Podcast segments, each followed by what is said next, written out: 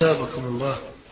فضيلة الشيخ هذا سائل يقول أشكو إلى الله ثم إليكم ذنوبا قد اقترفتها وإني أشهد الله أني بذلت ما بوسعي حتى ابتعدت عن الشهوات. فتارى أقسم ألا أعود ثم أعود. وتارى ألزم نفسي بالصدقة ثم أعود. وتارى أصوم حتى لا أعود ولكني أعود. فقد ضعف إيماني يا شيخ وإني أخشى أن يستدرجني الله وتسوء خاتمتي. أوصني يا شيخ وادعو الله لي. بسم الله الحمد لله الصلاة والسلام على رسول الله وعلى آله وصحبه ومن والاه. أما بعد هذا السؤال الحقيقة سؤال ينفرد عن هذا الدرس لعظم الأمر فيه وهو مسألة الذنب والعود إلى الذنب. ونسأل الله بعزته وجلاله أن يرزقنا فيه القول السديد. أولا وقبل كل شيء المعصية والسيئة بلاؤها على العبد في الدنيا والآخرة عظيم. ومن عرف الله بأسمائه وصفاته عظم حدوده ومحارمه. ولذلك كان بعض السلف يقول لا تنظر إلى الذنب ولا إلى المعصية ولكن انظر إلى من عصيت. وذهب بعض العلماء إلى أن الصغيرة تكبر إذا استخف بها الإنسان.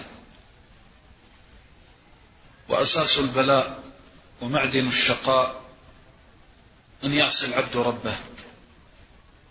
وعصى آدم ربه فغوى.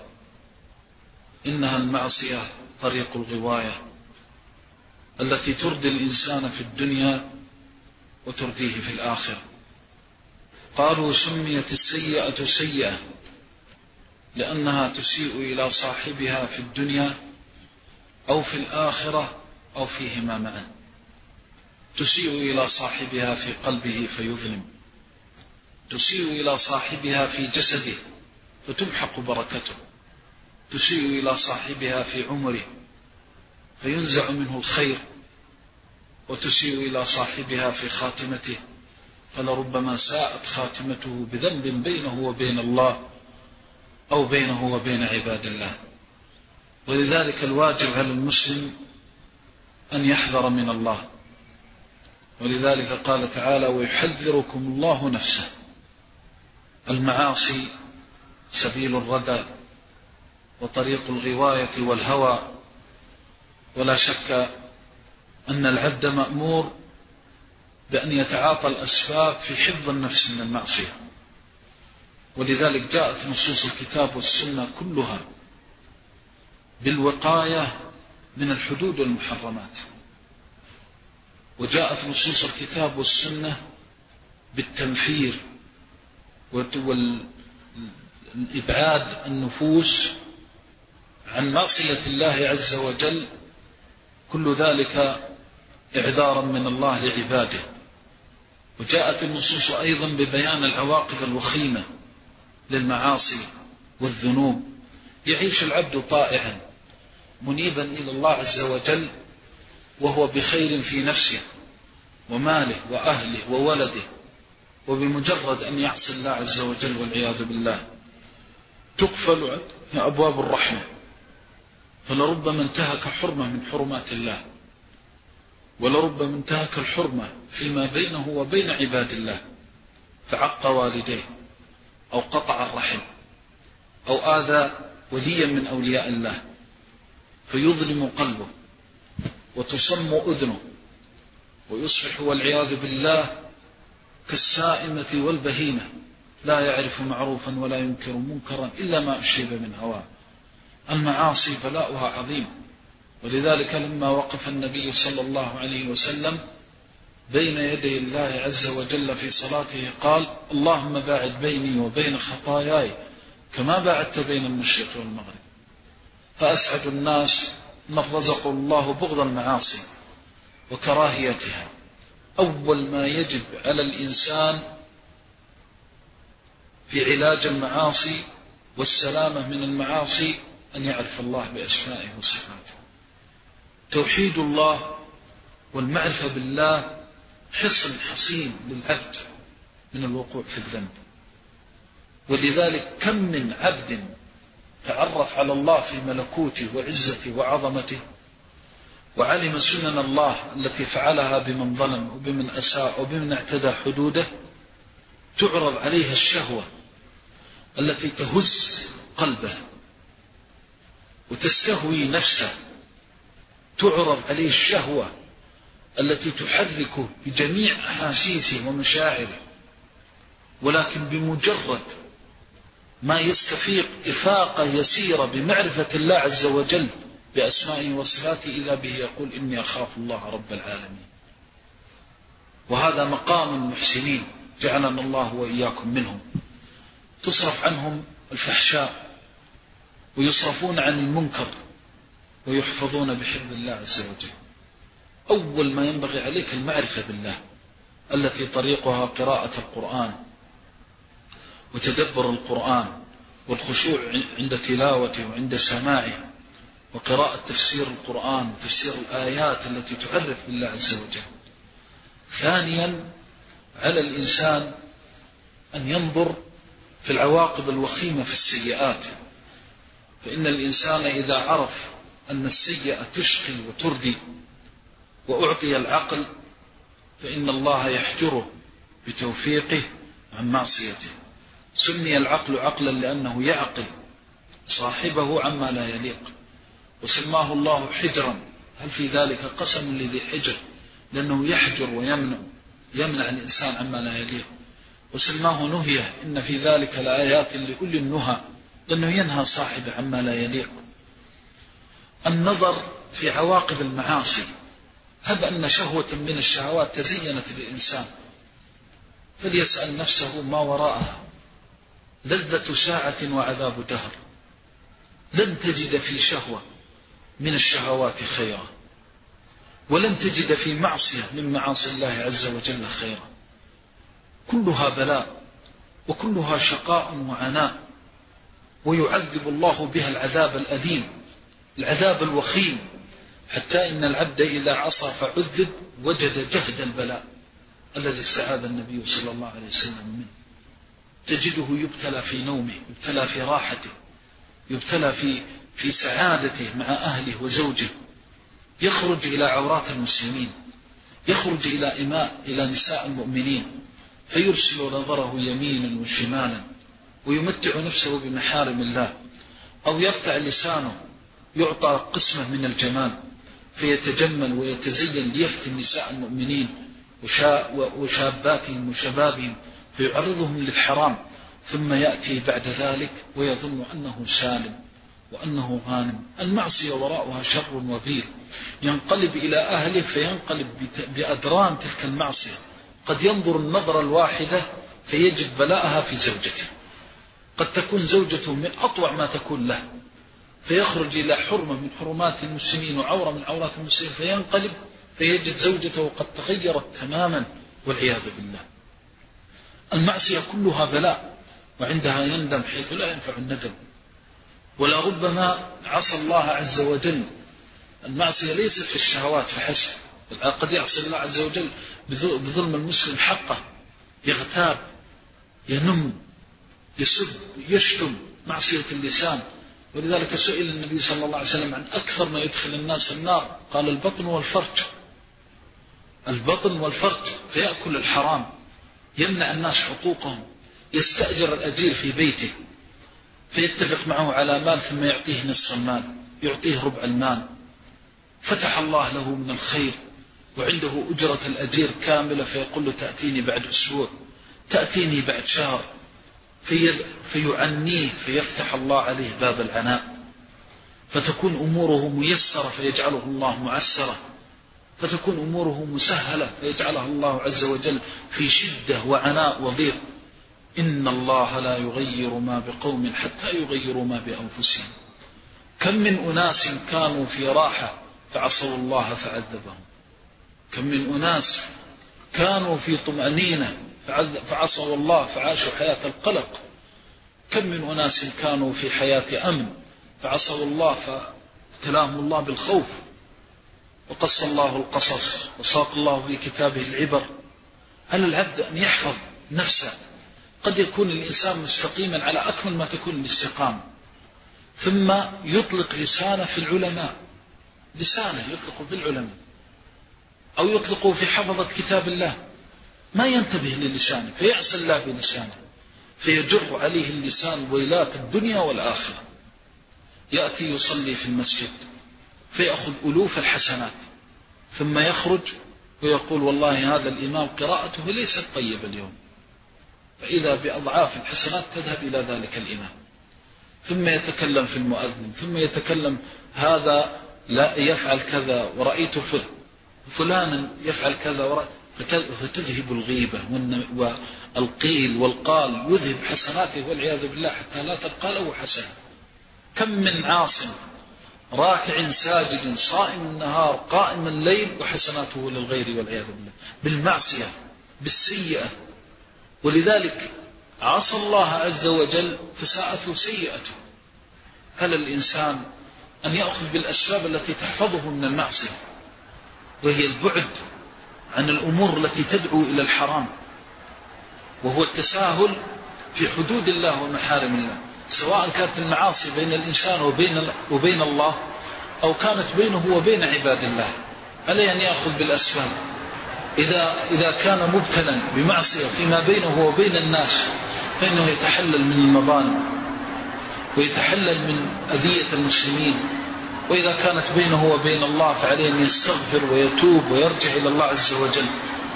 وأما ما ورد في السؤال من كونه يتصدق وكونك يعني أخذت على نفسك العهد بالصدقة أو نحو ذلك فننبه على أمر مهم جدا. في بعض الأحيان يبتلى الإنسان بشهوة من الشهوات أو معصية من المعاصي في سره وخلوته فيتمكن الشيطان منه. ثم يتركه حتى يجد لذة التوبة. فيقول له الآن تبت. وحتى لا ترجع خذ على نفسك العهد بالله العهود الموثقة ألا ترجع. ويعطيه طمأنينة لأن النفس العياذ بالله إذا عصى العبد ربه أخذ قلبه إلى الشيطان. وكل شعبة من شعب الشيطان إذا تمكن الشيطان منها فلن يفلت العبد من ذلك إلا برحمة من الله يرحمه بها أو بالتوبة الصادقة. فتكون توبته ناقصة. فلا تزال بقايا الذنب عالقة في القلب. لماذا يمتحن الإنسان الآن إذا, شفت إذا رأيت أو نظرت إلى رجل تائب منيب إلى الله؟ فإنه يبتلى بعد توبته بمثل المعاصي التي كان يفعلها حتى يصدق في التوبة. فالشيطان يعلم أنه سيعود. فماذا يفعل؟ يترك له طمأنينة. يجلس يوم يومين وهو في خشوع عجيب. وفي إقبال عجيب على الله لأنه خبيث. فبعد أن يتمكن من صلاحه أنه على صلاح واستقامة يعطيه شعورا أنه قادر على ترك هذه السيئة. ثم يقول له خذ على نفسك العهود. خذ على نفسك المواثيق فيحلف الأيمان المغلظة. ويأخذ على نفسه العهود ثم إذا به والعياذ بالله لا يلبث أن يعود إلى المعصية. فيأتيه الشيطان ويقول له الآن أنت منافق. لأنك عاهدت الله فنقضت العهد. أنت لا تعظم الله عز وجل. أنت أنت أنت أنت حتى يجره إلى الانتكاسة والعياذ بالله. وكم من أناس أخذوا نسأل الله السلامة والعافية بهذه الطريقة. على العبد إذا ابتلي بمعصية أن يتسلح بسلاح التوبة الصادق النصوح. والتوبة الصادق النصوح أنه إذا وقع في الذنب أسرع الرجوع إلى الله. بصدق وإنابة وخوف ووجل وتوبة وكراهية للذنب وعقد عزم على عدم الرجوع. فإذا صدق مع الله في هذه التوبة غفر الله له ذنبه وبدله حسنات. فإذا فعل ذلك اقتصر على هذا الوارد في الكتاب والسنة. لا يلزم نفسه بعهود ولا بنذور ولا يخرج عن السنن لأن الله عز وجل به رحيم. فيأخذ برحمة الله عز وجل. ولا يلزم نفسه ما لم يلزمه الله به. ولا ترى رجلا يلتزم السنة إلا ويرى الخير. فإياك ثم إياك والعهود. هذا الذي تذكره من أنك ألزمت نفسك. ثم بدأت تشك وأنك تخشى أن الشيطان يجرك أنك ضيقت على نفسك ما وسع الله به عليك عليك بالتوبة والإنابة إلى الله عز وجل. ومن أفضل ما يعين على ترك المعاصي التشاغل عنها بالطاعة. ومما يعين على ترك المعصية الإنسان إذا فكر في بداية يومه ونهاية يومه كيف يشغل هذا الوقت بطاعة الله لن يجد وقتا للمعصية. ثانيا مما يعين على ترك المعاصي احتقارها. البعض يلتزم بطاعة الله عز وجل فإذا رأى العصاة في شهوات الفرج أو شهوات اللذة من المال ومن فتن الدنيا ظن أنهم في حال أحسن من حاله. هنا الخلل أن العاصي لن يعصي الله عز وجل والعياذ بالله إلا وقد احتقر ما هو فيه في جلب ما فيه من عصى الله والعياذ بالله. ولذلك تجد البعض يظن أن هؤلاء الذين عصوا أنهم في نعمة وراحة وأنهم في أنس وبهجة. والله لو تعلم ما أنت فيه من نعمة الله عز وجل لعرفت حقيقة الأمر. إن هؤلاء الذين تراهم يضحكون ويسرحون ويمرحون يتمنون ساعة مما أنت فيه. إن منهم أقواما وإن ذاقوا لذة المعاصي لكنهم في جحيمها وألمها وبلائها وشقائها وعنائها يتمنون ما أنت فيه من النعمة. نعمة القرب من الله الأنس بالله الهداية الاستقامة على طاعة الله. سل نفسك الصادقة ما الذي ينقصك حتى تفكر في مثل هؤلاء؟ ولذلك تجد بعض الأخيار استدرجه الشيطان فيريه المناظر السيئة أو يريه المجالس السيئة أو يمر بسيارة على قوم يفرحون ويمرحون فيرسل نظرة. والله عز وجل نهانا أن نمد العين إلى ما متع به أزواجا منهم زهرة الحياة الدنيا. ولا تمدن عينيك إلى ما متعنا به أزواجا منهم زهرة الحياة الدنيا. لنفتنهم فيه. ورزق ربك خير وأبقى. إذا وجدت رجلا يتعاطى ما حرم الله متلذذا بذلك فاعلم أن ذلك لا يسوي شيئا أمام الركعة والسجدة التي فعلتها في المسجد مع الجماعة. يا ليتك تعلم مقدار هذه الطاعة. يا ليتك تعلم أنك إذا مشيت على الأرض طائعا لله عز وجل أنك أسعد الناس في هذه الدنيا. غفلتنا عن نعمة الله. وغفلتنا عن شكر النعمة هو الذي جعل الأعين تسترسل. وإذا استرسلت العين جرت القلب وراءها. وإذا جر القلب إلى الهوى أصابه أصاب الردى فاحجم عن ذلك بمعرفة نعمة الله عليك. حينما ينظر الإنسان إلى شاب قد أعطاه الله عز وجل نعمة الجمال والمال والصحة والفراغ. فأرسل ذلك كله في معصية الله عز وجل. وانطلق في عز شبابه وجماله. فسخر هذا الجمال والشباب لأذية المسلمين في أعراضهم. أتظن أنه أنه سالم من عقوبة الله عز وجل؟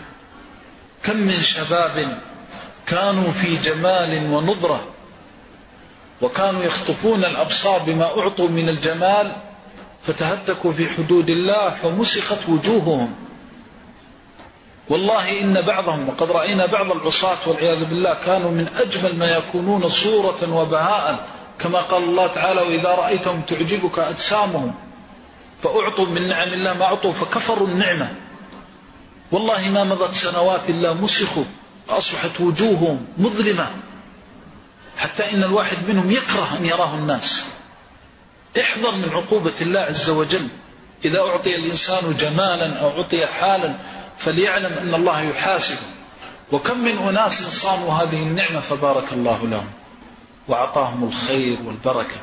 المطلوب الآن أن تبحث في نعمة الله عليك. إذا استقمت على طاعة الله وأمسيت وأصبحت والله راض عنك فليس هناك نعمة أعظم من هذه النعمة إلا أن تزداد منها. لم ينقصك شيء. إذا أعطاك الله الهداية فليس هناك عطية أعظم من هذه العطية إلا أن يزاد الإنسان منها.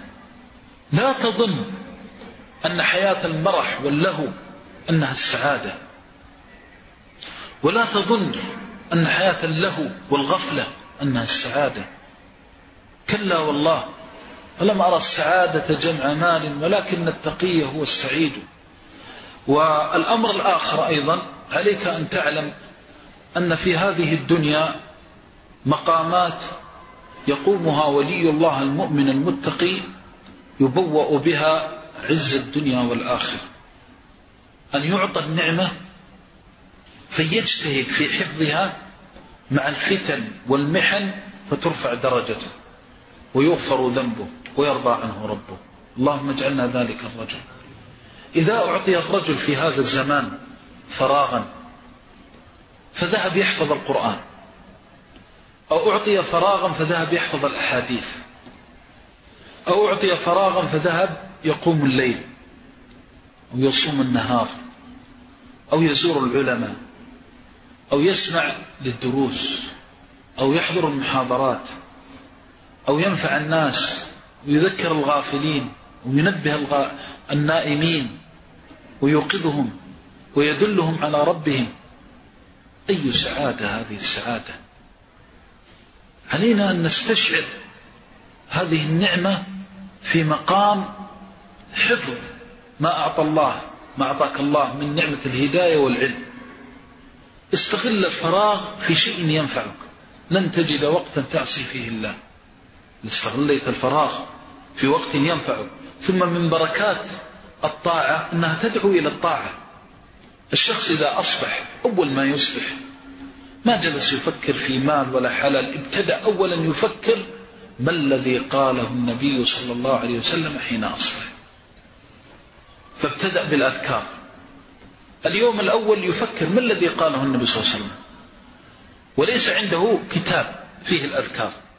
فيأتي اليوم الثاني ويشتري الكتاب أو يستعيره أو يسأل عالما. أو يكتب دعاء أو أدعية ثابتة صحيحة. ثم يأتي اليوم الثاني ويحفظ سنة ثانية ثم سنة ثالثة. فإذا بهذه السنة تقود إلى السنة. ثم هذه السنة تقود إلى سنة. فإذا به يتقلب في الخير والبركة والنعمة فلا يزال يثبت بتثبيت الله عز وجل. يثبت الله الذين آمنوا بالقول الثابت. حينما يكون الإنسان قوله سديدا وعمله رشيدا يفكر كيف يعمر وقته في طاعة الله لن يجد وقتا يعصي فيه الله. يا أيها الذين آمنوا اتقوا الله وقولوا قولا سديدا يصلح لكم أعمالكم ويغفر لكم ذنوبكم. ومن يطع الله ورسوله فقد فاز فوزا عظيما وعظيما من الله ليست بالهينة. لماذا تجد الإنسان على طاعة وخير ثم يقول لك أنا أجد قسوة؟ تجد قسوة لأنك ما شغلت وقتك بما يرضي الله. تجد قسوة لأنك ما عمرت وقتك بطاعة الله عز وجل.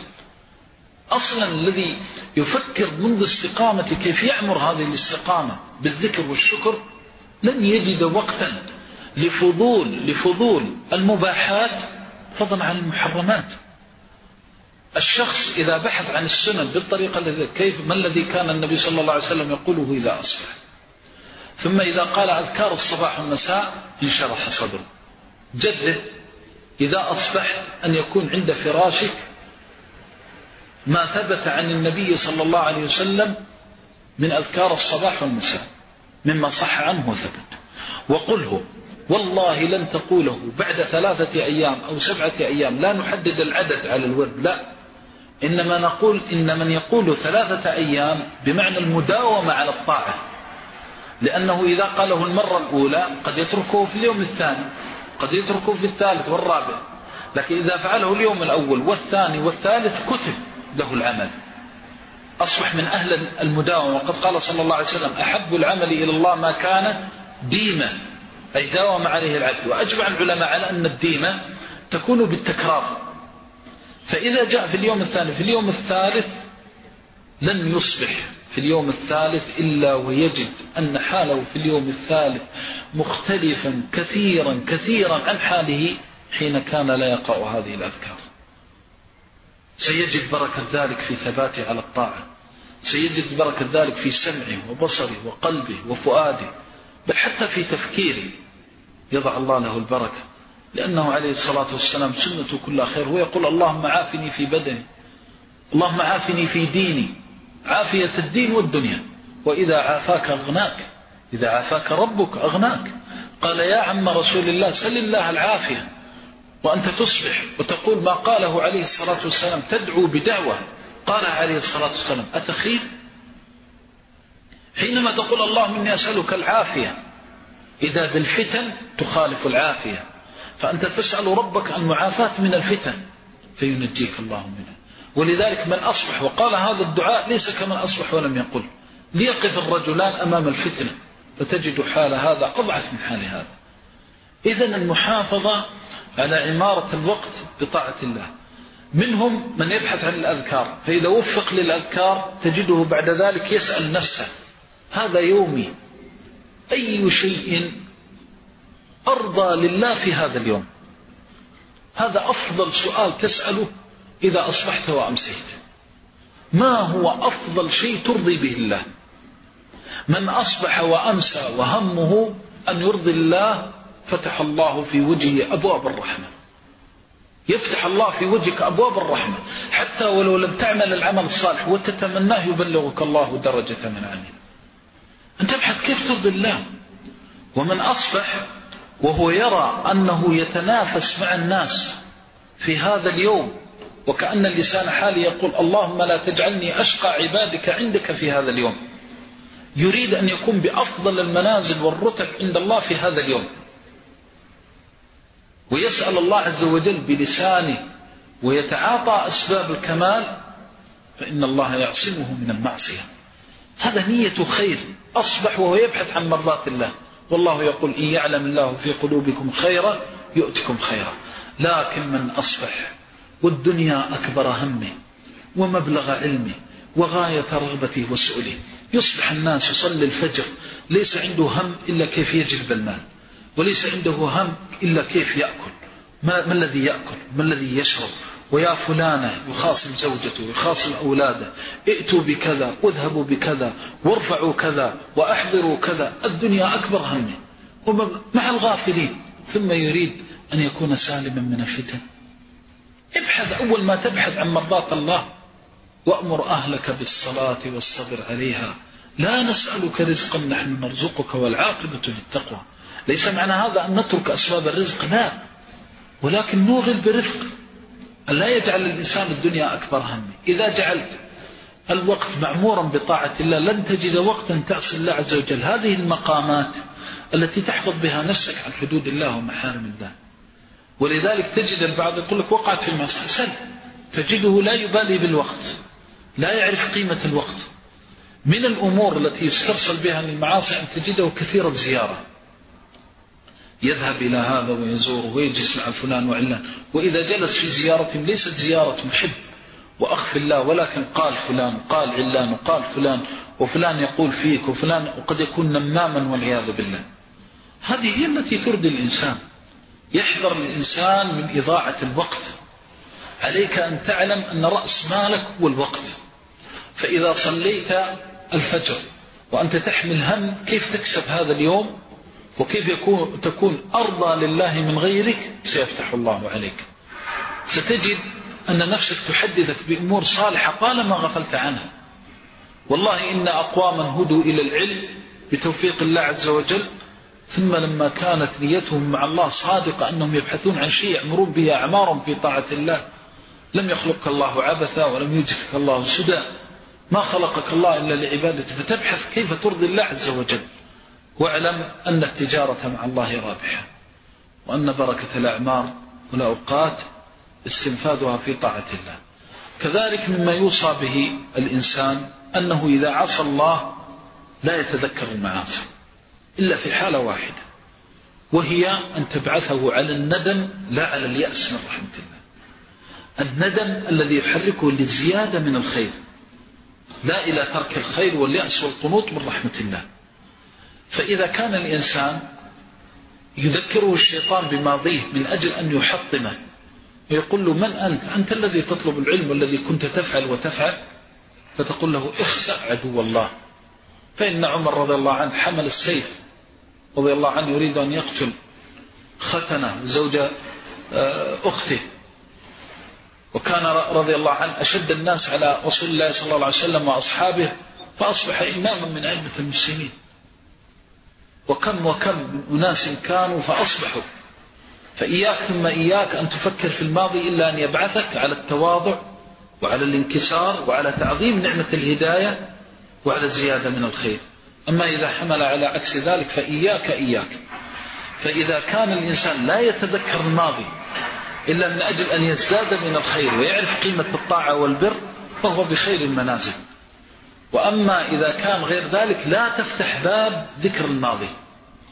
إياك ثم إياك. لأن الشيطان يتسلط من هذا الباب على الإنسان واعلم أنك ما ظننت بربك خيرا إلا كان لك. تظن بالله خير تقول الله يثبتني الله يشرح صدري الله يوفقني اللهم إني تائب إليك اللهم إني أرجو رحمتك. ولسان حالك أنك تريد الخير وتري الله من نفسك الخير بكثرة تلاوة القرآن وكثرة الاستغفار والتسبيح وذكر الله سترى من الله كل خير. قال في الحديث القدسي يقول الله تعالى أنا عند حسن ظن عبدي بي فمن ظن بي خيرا كان له. إياك تقول أنا كنت أفعل لا الله ما يهديني. أنا كنت أفعل لا أنا ما أصير عالم. ظننت بربك شرا من ظن بي خيرا كان له ومن ظن بي شرا كان له. أنت تعامل ملك الملوك الكريم الحليم الرحيم. يا عبادي لو أن أولكم وآخركم وإنسكم وجنكم كانوا على أفجر قلب رجل واحد منكم ما نقص ذلك من ملك شيئا. يا عبادي لو أن أولكم وآخركم وإنسكم وجنكم كانوا على أتقى قلب رجل واحد منكم ما زاد ذلك في ملكي شيئا. يا عبادي إنكم لن تبلغوا ضري فتضروني ولن تبلغوا نفعي فتنفعوني. فالله غني عنك. لا تقول الله لا أنا ستسوء. خاتمتي والعياذ بالله. لا تظن بربك الشر ظن بربك الخير. قل من الذي أخرجني من هذه الظلمات؟ سبحان الله. أنا كنت أفعل وأفعل من الذي صرفني عن هذا. يا رب لك الحمد. يا رب لك الشكر. اللهم إني أسألك دوام النعمة وزيادة النعمة وبركة النعمة. وتسأل ربك الخير. تزداد من الله حبا ومن الله رضا وقربا. إياك أن تسيء الظن بالله عز وجل. والأخذ بالأسباب التي تعين على الطاعة وعلى ذكر الله عز وجل. لا شك أنه خير معين للإنسان. في طاعة الله عز وجل. أخي في الله ما الذي يمنعك؟ أن يصبح لسانك دائم بالاستغفار. ما الذي يمنعك؟ يمنعك أن تكثر من سبحان الله والحمد لله ولا إله إلا الله والله أكبر ولا حول ولا قوة إلا بالله العلي العظيم. ما الذي يمنعك من هذا؟ قال كنا نعد لرسول الله صلى الله عليه وسلم في المجلس أكثر من سبعين. أستغفر الله أستغفر الله. ما الذي يمنعك أن تذكر الله وأن تكون من الذاكرين الشاكرين؟ فإذا أكثرت من الخير عصمك الله بعصمته وحفظك الله من المعاصي. كذلك مما يعينك على ترك المعصية أن تكثر من زيارة المقابر فإنها تذكر الآخرة. ومن ذكر الآخرة هانت عليه الدنيا. ومن هانت عليه الدنيا ضعف سلطان الشهوة عليه. وقل قصر أمله وحسن عمله. ولذلك قال صلى الله عليه وسلم كنت قد نهيتكم عن زيارة القبور ألا فزوروها فإنها تذكر الآخرة. صاحي شمر لا تزل ذاكر الموت فنسيانه ضلال مبين. إياك أن تغفل. لا يمر عليك أسبوع إلا وأنت شيعت جنازة. لتقف على إخوان لك وأخوات. من الذين فارقوا من الأموات ولعلك أن تعرف منهم غنيا أو ثريا أو تعرف منهم شيطانا مريدا طالما عصى وبغى أو تعرف منهم جبارا عنيدا طالما آذى الخلق وطالما تعدى حدود الله لكي تقف على قبره وترى كيف أصبح حاله وكيف انتهى مآله لتعلم كيف مكرت الدنيا بأهلها لكي تعلم حقارتها وذلتها ولكي ينكسر قلبك إلى ربك ولعلك أن تجد في القلوب في القبور قريبا أو حبيبا أو عزيزا فتقول هذا العزيز وهذا الحبيب قد صار إلى الله وإني إلى مصيره صائر ومنقلب إلى هذه الحفائر وإني لا أستطيع أن أملك لنفسي نفعا ولا ضرا إلا بالتوبة والإنابة وصلاح العمل. زيارة القبور تحلك القلوب إلى الله ولذلك يعتبر الإنسان بزيارتها وبتشييع الجنائز فيها. فيرى الإبن يدني أباه وأمه وأخته وأخاه. كل هذه تحرك القلوب تحقر الدنيا في قلب الإنسان وتجعله يرى بعين البصيرة وعندها يقصر أمله في الدنيا. وإذا قصر الأمل وزال الغرور ضعفت النفس عن معصية الله وقويت على طاعة الله عز وجل. ولذلك أوصي من قسى قلبه بزيارة المقابر. زر المستشفيات لا يمر شهر أو على الأقل أسبوع إذا وفقت إلا وقد عدت مريضا لكي ترى نعمة العافية. التي أنت فيها فتحمد الله عز وجل على العافية وتشكر على ما أنت فيه.